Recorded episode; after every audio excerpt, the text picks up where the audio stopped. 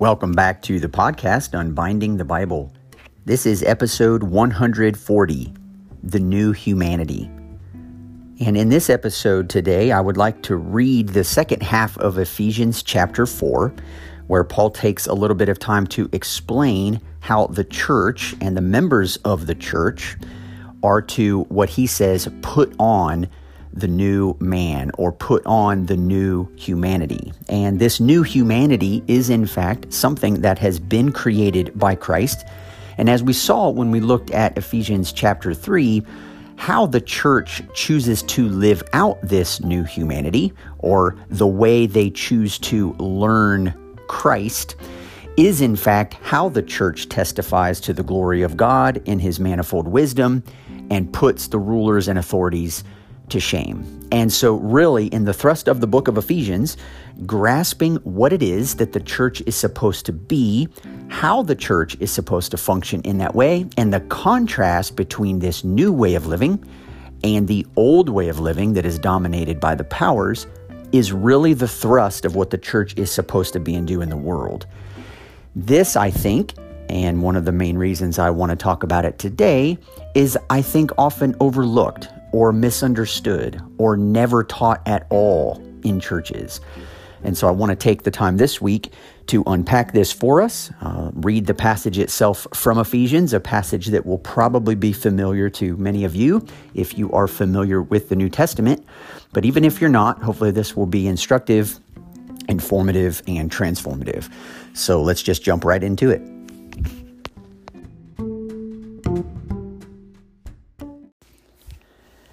To begin this week's episode, allow me just to read Ephesians chapter 4, verses 17 through 32. And here's what Paul says Now, this I say and testify in the Lord that you must no longer walk as the Gentiles do in the futility of their minds. They are darkened in their understanding, alienated from the life of God because of the ignorance that is in them due to their hardness of heart. They have become callous and have given themselves up to sensuality, greedy to practice every kind of impurity. But that is not the way you learned Christ. Assuming that you have heard about him and were taught in him, as the truth is in Jesus, to put off your old self, which belongs to your former manner of life and is corrupt through deceitful desires, and to be renewed in the spirit of your minds, and to put on the new self created after the likeness of God in true righteousness and holiness. Therefore, having putting away having put away falsehood, let each one of you speak the truth with his neighbor, for we are members one of another. Be angry and do not sin. Do not let the sun go down on your anger, and give no opportunity to the devil. Let the thief no longer steal, but rather let him labor, doing honest work with his own hands, so that he may have something to share with anyone in need. Let no corrupting talk come out of your mouths, but only such as is good for building up, as fits the occasion, that it may give grace to those who hear. And do not grieve the Holy Spirit of God, by whom you were sealed for the day of redemption. Let all bitterness and wrath and anger and clamor and slander be put away from you, along with all malice. Be kind to one another, tender hearted, forgiving one another as God in Christ forgave you. Now, as I said in the introduction to this episode, this is the section in Ephesians where Paul is talking about the new humanity. And that is, in fact, how I have titled this message. Um, but Paul himself talks about the new self, and this was the ESV, the translation that I read for you just a moment ago. But ultimately, what this is is the new man. It's it's not the old man, it's the new man. And what Paul is actually getting at here is he is talking about what it is in Christ that has changed, that has happened to the church and those who are in fact in Christ to um, cause them to adopt a new way of living, a, a new way of life, um, more or less. And so in Christ, uh, because of what Jesus has done, this new age has actually come. And this is a really important point to make. Um, many times people think of the age to come as the life afterwards, um, when Jesus returns a second time and and um, creates the new heavens and the earth, new earth. That is the age to come, and that is what is taking place in the future. And many people think of salvation and think of um, heaven or the afterlife as the point of much of what Jesus has done, but here we are in the season of Easter in the church calendar with a strong emphasis and focus on resurrection life and new life and things coming back to life that were once dead. And one of the main thrusts of the resurrection is to express the fact that what everyone thought was going to happen at the end of time, i.e., the resurrection of all people, Jesus has brought into the present. So when God Himself raised a person from the dead, Jesus, He brought into the present something that many people didn't think was going to happen until the future. In fact, that resurrection of the dead that everyone thought was coming in the future is something that was going to bring in the age to come. Well, what the resurrection has taught us is that the age to come has actually already begun. And so when we say the age to come has already begun, Jesus is the first fruits of that age to come in the present. And everybody who is attached to Jesus, i.e., his followers, right? The church to whom Paul is writing in Ephesians, also become members of the age to come in the present. And so Paul is writing a letter to the Ephesians explaining what Jesus has done to defeat this worldly powers and rulers, to defeat um, the the brokenness and fallenness and sinfulness of this current age in order to bring in the age to come. And when he has done that, he has empowered his own followers, the church, to live out the age to come realities in the present. I, I hope I'm clarifying this in, in such a way because what, I, what I'm trying to get at is that as citizens of Jesus' kingdom and of this coming new age, we put off the practices that were consistent with that old way of life. That, that is a way of life that is now over. Um, selfishness, selfish ambition, greed, aggression, backbiting, gossiping, um, the way of life that people thought was going to get them what they wanted and what they desired out of life, that has been shown to be futile, broken, and deserving of death. Paul has explained all of this in Ephesians 1 through 3.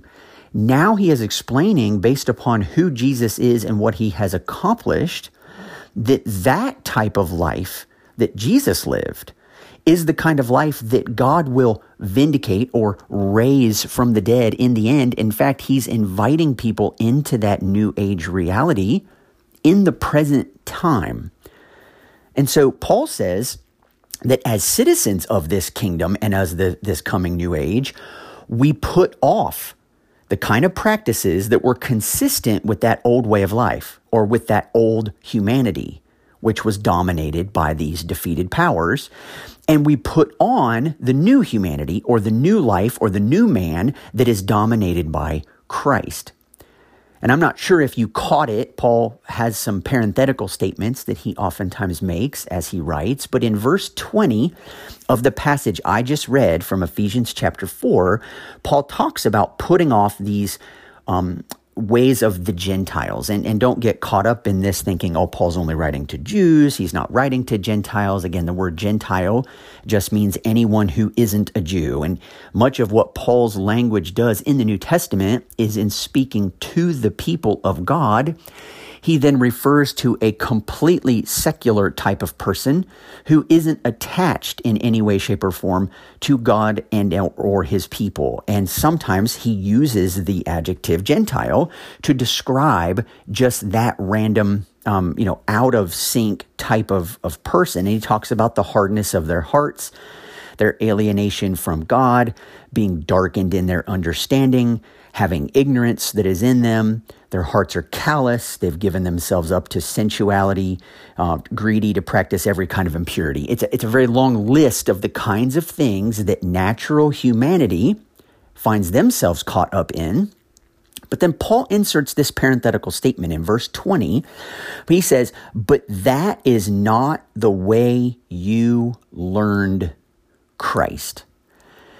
And it's a kind of cumbersome statement it's kind of a weird statement grammatically. We, we might have wanted to insert several new words in there. We might have wanted to say, but that is not what you learned from Christ. That is not uh, what you learned about Christ. That is not what Jesus taught you. But, but that's not what Paul says. Paul says, but that is not the way you learned Christ. And Christ there forms this direct object. That is not the way you learned Christ.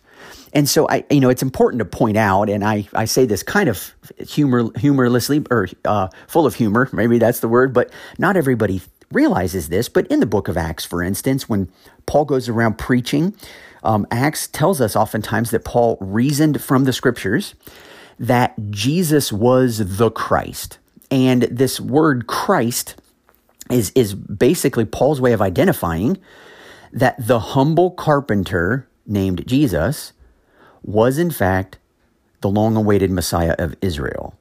So understand, and, and this is what I said kind of in a humor, humoring way, Christ is not Jesus's last name. Okay. It, it, it's not Jesus Christ, as in, you know, my name is Joshua Yoder. You know, Christ is not some addition to put on um, to the end of the word Jesus. And, and I know maybe some of you that's just completely understandable. You get that. But as you're reading through the New Testament, when the word Christ is used, Christ is not Jesus' last name, Christ is his title.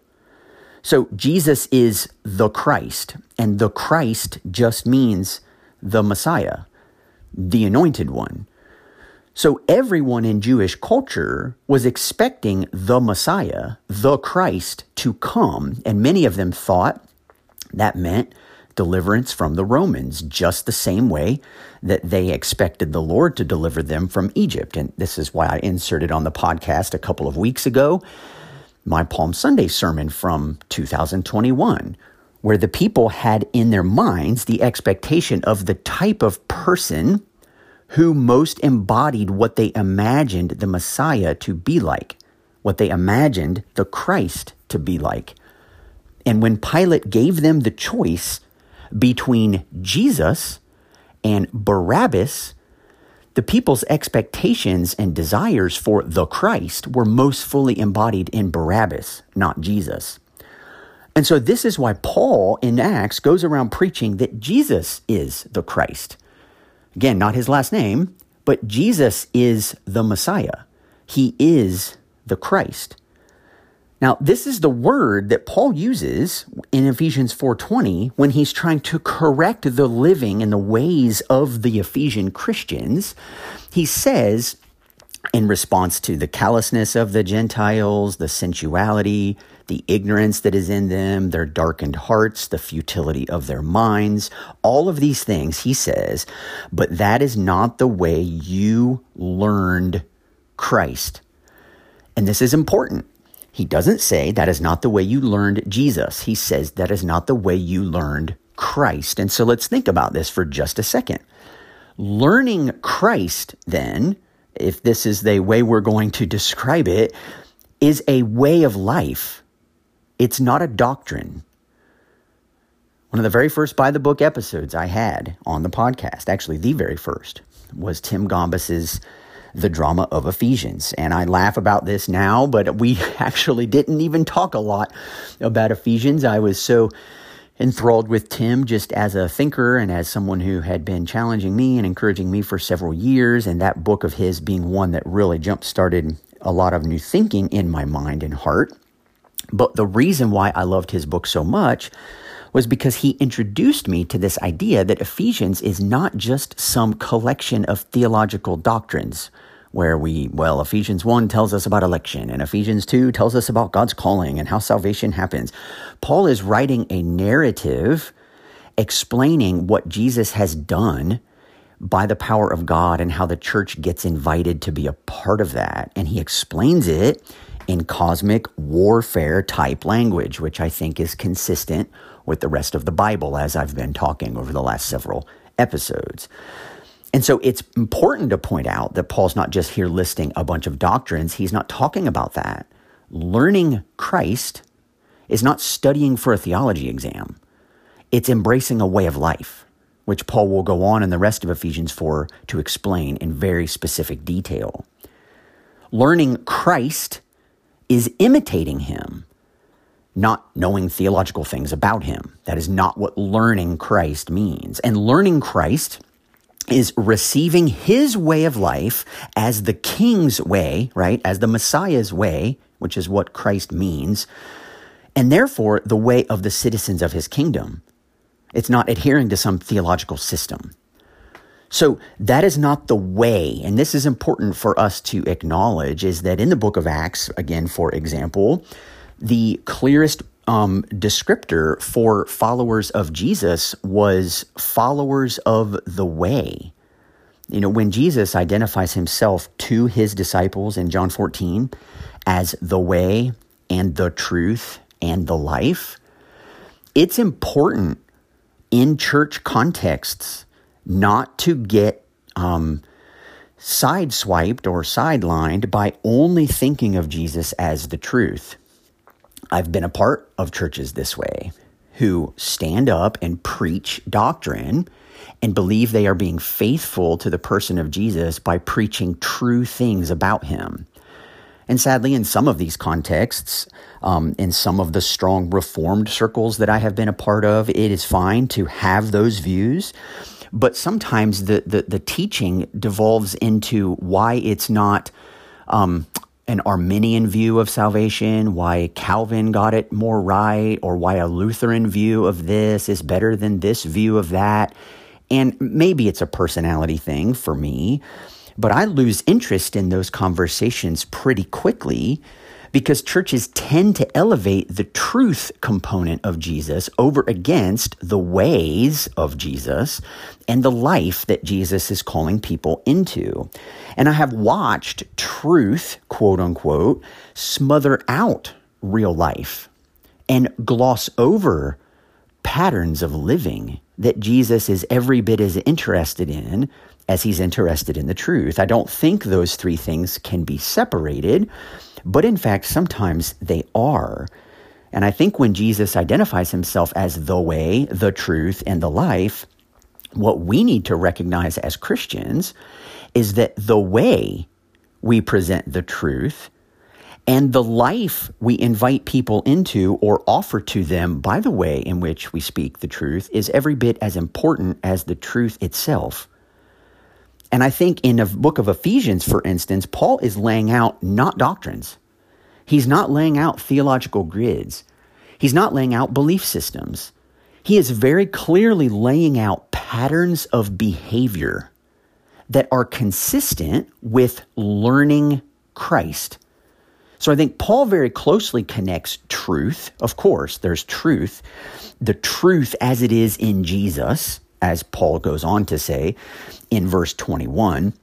But then he says, the truth as it is in Jesus is to put off your old self or the old man, the old humanity, which belongs to your former manner of life and is corrupt through deceitful desires, and be renewed in the spirit of your minds and to put on the new humanity, created after the likeness of God in true righteousness and holiness. And so, again, what Paul is attempting to do here and why this is so important to grasp as the church is because we, as the church, as those who are in Christ, are God's representative new humanity. And when we say the words new humanity, what we simply are referring back to is humanity in general. Why then do you need a new humanity? Well, you don't have to read the Bible very far to figure out why you need this. Humanity was created in Genesis 1 and 2 and live together with one another, with the creation, and with the Lord in perfect harmony. That's how the Bible describes shalom.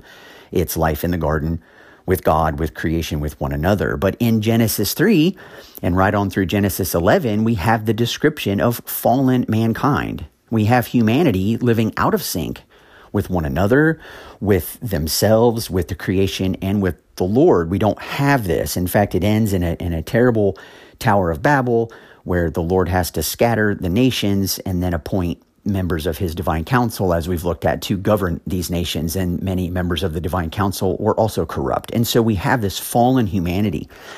Genesis 4, I'm sorry, Genesis 12, right through Malachi 4, which is the rest of our Old Testament, is Israel as God's solution to fallen humanity.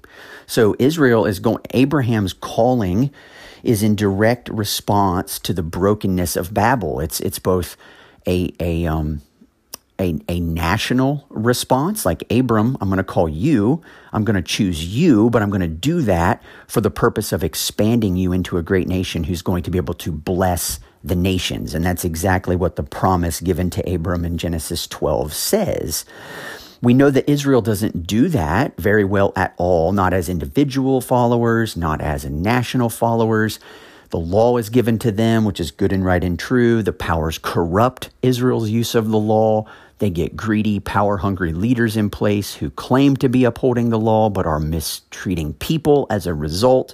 Again, keeping the way, the truth, and the life together rebukes lots of practices, even practices done by religious people in the name of God, which again um, happens all the time. So God then sends Jesus, and it's important to realize if Israel is God's solution to fallen mankind and they don't resolve the problem, then Jesus comes as Israel and as God's solution to Israel, which remember is God's solution to fallen mankind. And this is the Gospels. This is what the Gospels presents to us. It presents to us a Savior, a King, a Redeemer, a Messiah, a Christ coming who will restore Israel and who will be for Israel what Israel was supposed to be for the world, which then ultimately means Jesus is also being this for the world. So this goes all the way back to the beginning to give us the ability to be re empowered by the presence of God to live in harmony once again with one another, with the creation, and with God. And this is what it means in the New Testament when Jesus creates the new humanity. Jesus himself is the new man. He's the new Adam. He's the new expression of what all people were supposed to be. Jesus is the image of the invisible God, which we know all humanity was created to be in Genesis 1, but their fallenness skewed that not to the point where man or woman is no longer made in God's image, but that the way man and woman have chosen to live out their image, um, you know, image bearing relationship to the Lord has been broken. And Jesus, of course, restores that, defeats sin and death, defeats the principalities and powers, and shows the world there is a different way. This is why Paul says that is not the way you learned Christ. He's now teaching us there is a different way to live out this humanity, and it is inseparably connected to the way Jesus lived out his humanity. And so in the New Testament, Jesus creates this new humanity in him. And Paul, more than anyone else, uses this language um, in him, in Christ, in him, with him. Uh, there probably is no theme in all the writings of Paul which surfaces more than this idea of being in Christ. And uh, September 24th of 2020, I published a podcast by the book episode called One Forever. Rory Shiner. Um, several of you responded and said you went out and bought the book. It was a short read, but a very powerful one. And, and Rory's whole book was talking about this union with Christ, this being in Christ. And he gives some powerful illustrations of how that works, how we can think about our relationship with Jesus now. And so Paul expresses this reality for the purpose of the church to live out this new humanity. And he wants to remind us we now live in this time where the current age, this world's um, timeline, is fading away.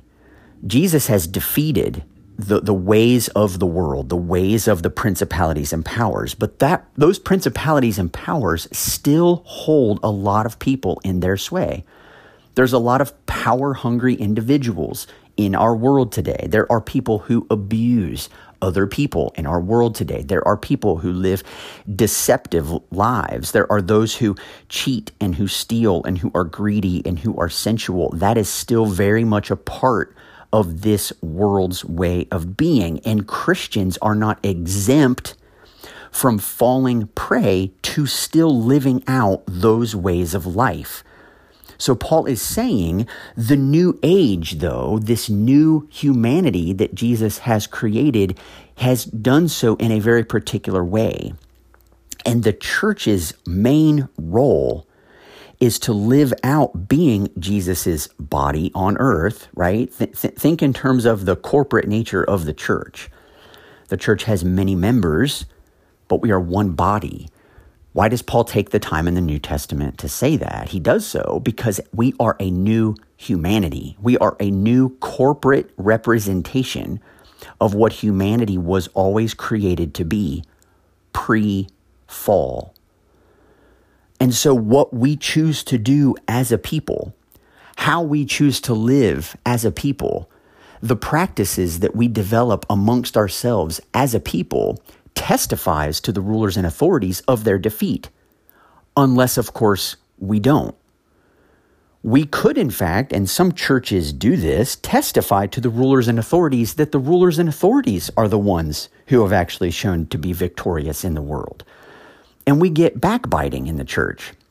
And we get abuse in the church, and we get power struggles in the church, and we get arrogance in leadership, and those who do not seem to care for the least of these the way Jesus did. And on and on and on it goes. And so, what does Paul do? Paul lists in the very end of the chapter, in Ephesians chapter 4, a back and forth of the kind of practice that is common in the fallen world power system Put away falsehood. Let each of you speak the truth with his neighbor, for we are members one of another. Now, speaking the truth is something that is very important to do, but how we choose to speak the truth is also important. And we've had a lot of people in churches who don't feel the need to be perfectly honest with one another, and it creates all sorts of problems. Well, Paul says, Be angry and do not sin. Do not let the sun go down on your anger and give no opportunity to the devil. What he means there is give no, um, give, don't give the devil an inhabited place. Don't give him the opportunity to take root and settle down and make himself comfortable in the type of anger that naturally surfaces in human relationships. In the world of the fallen powers, when you're angry, you just naturally get back at the person who was angry with you. You don't work on reconciliation. You don't work on resolving your differences. You don't work on listening first and responding second. You don't show up in grace and compassion with a person who offended you. You blast them right back because that's what everybody else does and that's what comes naturally to us. Paul says that's not the way you learned Christ. Christ did not do that. And therefore, as our expression of a new humanity rooted in Him, we cannot get comfortable with those kind of practices in our communal life either, or we are failing to live faithfully to the person of Jesus. What does he say? Let the thief no longer steal, right? Put off this kind of behavior where the thief who simply sees the world as what does somebody else have that I want? I'm going to take what they have to make my life better. What does Paul say? Let the person no longer do that, but rather let him do honest work with his own hands so that he may have something to share with anyone in need. So, what does Paul say? Paul says, reverse the ideas you have that the world's goods are out there for your benefit. Instead, look at you, what you have, your own goods, for the benefit of somebody else. And so Paul says, put off the one and put on the other. And I really do think that these are two sides of the same coin.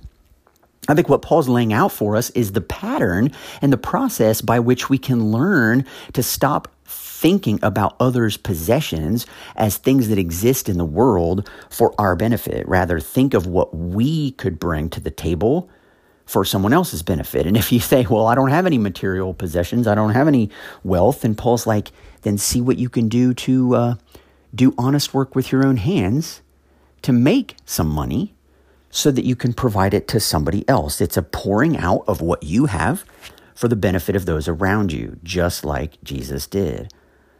Let no corrupting talk come out of your mouths. This one is huge. Corrupting talk. Talk that is damaging talk that isn't helpful, talk that doesn't build up. And what does Paul say in response? But only such as is good for building up, as fits the occasion, that it may give grace to those who hear. Now imagine if the only words the church chose to speak were words that gave grace to those who hear. How often do you hear or have you heard Christians quote unquote speak truth in a way that seems to tear people down and rip them apart? Paul's like, that's not what you were doing. That is not learning Christ. That is not embracing the truth as it is in Jesus. This is a challenging thing to do. You say, well, Jesus didn't hide away, shy away from the truth. He spoke truth all the time to people, um, to you know, to challenge them. Well, I want to ask for you to to to be honest and ask who the people are in the Gospels that Jesus spoke the truth in a harsh manner toward. And I think you will be hard pressed to find Jesus, find anyone who is not a follower of him or who claims to be associated with God in any way. He does not speak harshly to those people, he speaks very graciously. And Paul adopts a very similar pattern in Acts 17 when he speaks to the idolaters on um, in Athens, where he speaks to them about their idolatry, but he doesn't rebuke them, he doesn't shame them, and he doesn't mock them. He says to them, You have all these gods that you worship. You even have an idol um, inscribed to an unknown God. Allow me to introduce you to the unknown God. And yet, when Paul writes to the Romans in Romans chapter 1, to a gathering where he knows that there are Christians, he speaks very differently to them about their own sin and complicity in their sin. And I think that's a good reminder for us is that when Paul speaks or when Jesus speaks to those who have no association or no affiliation, i.e., the nations, right? Those on the outside looking in, the stance toward them in the truth that you speak is very different, is altogether different, actually, than it is the way you speak in house, if you will. And so in the Old Testament, it's the same. The Lord rebuked Israel for its sins to a greater extent than he rebuked the nations because Israel had less of an excuse to live in the ways that they did than the nations did. The same thing is true in the church. Paul will be very direct and very blunt with the church because the church should know the ways of Christ, whereas those in the world shouldn't be expected to know that at all. Why? Because the church is the one who is supposed to represent the ways of Christ to the world. And so sometimes in our culture, we find that the culture itself doesn't know the way of Christ. It's as if they haven't learned Christ. And I would like to propose that the fault there lies with the church, not with the world. Because how else is the world supposed to know the ways of Christ when the church is supposed to be his body on the earth? This is why I think this discussion in Ephesians 4 is so central. But Paul goes on and he says, Do not grieve the Holy Spirit of God, by whom you were sealed for the day of redemption. Now, Paul's going to explain to us like we've been given the power of God by God in order to live out what he's calling us to do. So this isn't just up to us, but he's saying if we choose to turn a blind eye to this, if we choose to allow corrupting talk to pour out of our mouths, if we choose not to focus on being gracious and those who hear our statements to receive it as grace in their lives and look for ways to pour ourselves out for the benefit of other people, we are in fact grieving. We are saddening the Spirit of God, the Spirit of God who was given as our seal, as our guarantee of what is yet to come in the blessings of the Lord.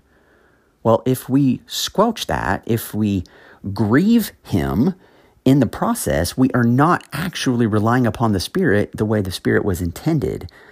And so then Paul ends it by just saying, Let all bitterness, wrath, anger, clamor, and slander be put away from you, along with all malice. Be kind to one another, tender hearted, forgiving one another, as God in Christ forgave you. And so, this is one big long explanation of the kind of life that the church is to put on. The church is to put on this new humanity, which they have been created in, and they are to put off this old humanity. All around them, people are living out the old humanity. And for the church to testify to the powers of their defeat is for the church to choose to live out the new humanity while the old humanity is being lived out by the rest of the world. This is why it will not work. And this is again why Jesus says to the church, I am sending you out as sheep in the midst of wolves. Notice that Jesus never sends out wolves in the midst of wolves. Jesus knows full well that in order to be an effective sheep, you cannot act in the same way as the culture around you. We are not just testifying to truth versus untruth. This, this is where I do think that the church today has found itself in a world of trouble. Is the church has tried to reduce the Christian faith to a matter of truth versus untruth. And they like to size themselves up against other religions, um, other denominations, other um, people groups of different kinds and get into doctrinal debates about truth. Whereas Jesus wants us to connect things that are true, the truth as it is in Jesus, as Paul says in Ephesians 4:21, and connect that to the way you learned Christ. There is a series of patterns that are to grip the hearts of followers of Jesus, which causes them to live in tender-hearted, compassionate, forgiving type of ways. Hold to your truth, but express it in ways that invite others in to a different kind of life. A life that has victory over the powers, that doesn't get sucked in to bitterness and wrath and anger and clamor and slander, that embraces the help offered by the Holy Spirit so that we are able to live the ways of Christ in the midst of a world that thinks that's garbage. I mean, listen, how many times did Jesus get mocked on the cross? If you're the Christ, come down. If you think you're so good and right, why don't you do XYZ? Imagine those accusations hurled at the church and how tempting it would be to follow the ways of the powers and to just lash out in response. Paul says the ways of Christ don't do that, and therefore his followers don't do that either.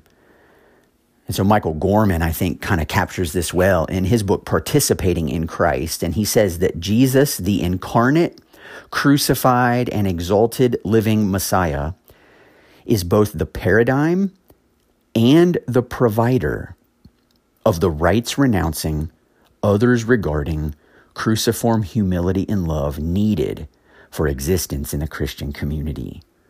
And I think he's exactly right. Jesus is the paradigm, he's the pattern, but he's also the provider. He's given us His Holy Spirit, the very Spirit that empowered Him to live the life He lived on the earth, in order for us to live out rights renouncing, others regarding, cruciform humility and love that is supposed to be the essence, the, the, the, the flavor, the aroma that pours out of the church, that pours out of the people of God. And in those churches, recognizing that some of the most valuable growth that we can participate in as followers of Jesus is to learn how to be others regarding and cruciform humility and love and renouncing of our rights in the way we choose to live amongst each other. And then through those patterns, become people who learn to ask for forgiveness who learn to share truth but do it in love.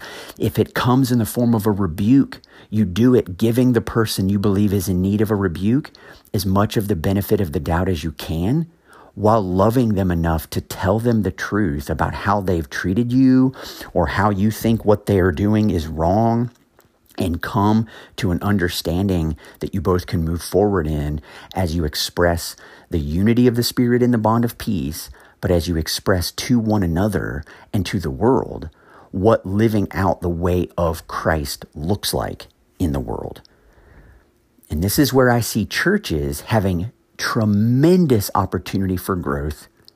And yet I have watched churches and been involved with churches who squelch this opportunity all the time in the name of we just focus on the truth. Paul would say, that is not the way you learned Christ. The truth as it is in Jesus is filled with action. It's filled with behaviors. It's filled with patterns that change and that adjust and that are not afraid to call out behaviors and actions as more consistent with the fallen ways of the principalities and powers than they are of the ways of Christ. This is what it means to be the church. This is what it means to be the new humanity. And it is, in fact, in contrast to fallen humanity. So, Paul's giving the church the keys. He's opening us up to the reality that if we want to live out the beauty of the age to come in the present, it starts with our dependence upon the Holy Spirit not to grieve him, but to welcome his presence into our lives and to know that when he points out the brokenness that is a part of our lives, that we decide to be among the first to say, Show me. Show me your ways so that I might follow you faithfully. So that's really all I have for this week on the podcast. Um, again, I, I love talking about this. This is really why I've started this little series within the podcast. I want us to get to this discussion about how the church is called to function and flourish in our world and what it really means to honor God with our communal life as well as our individual lives. And I have a few more episodes planned for um, the, the book of Ephesians. And then I don't exactly know where we're going to go after that. I, I don't mind figuring this out as we go. I trust that if this podcast um, is continuing to serve those of you who listen in each week, then the Holy Spirit will give me a direction to take it in. Or if any of you feel the need to reach out and, and, and give me some suggestions, I'm happy to receive those suggestions. I, I can't guarantee that what you suggest will click with me in a way that I'll want to put in that kind of work, but we might both be surprised. So if you have some thoughts or ideas or even just questions of things that you would love to have a discussion about, um, email me at unbindingthebible at gmail.com and let me know. Um, that, that is a, a genuine invitation for you. Um, I would love to hear what you think. And if some um, really good questions come across the table, maybe we'll just turn those into episodes and see what we can do to grow together and be challenged and strengthened. So, thank you so much for tuning in. I hope you have a fantastic week, and I will talk to you next time.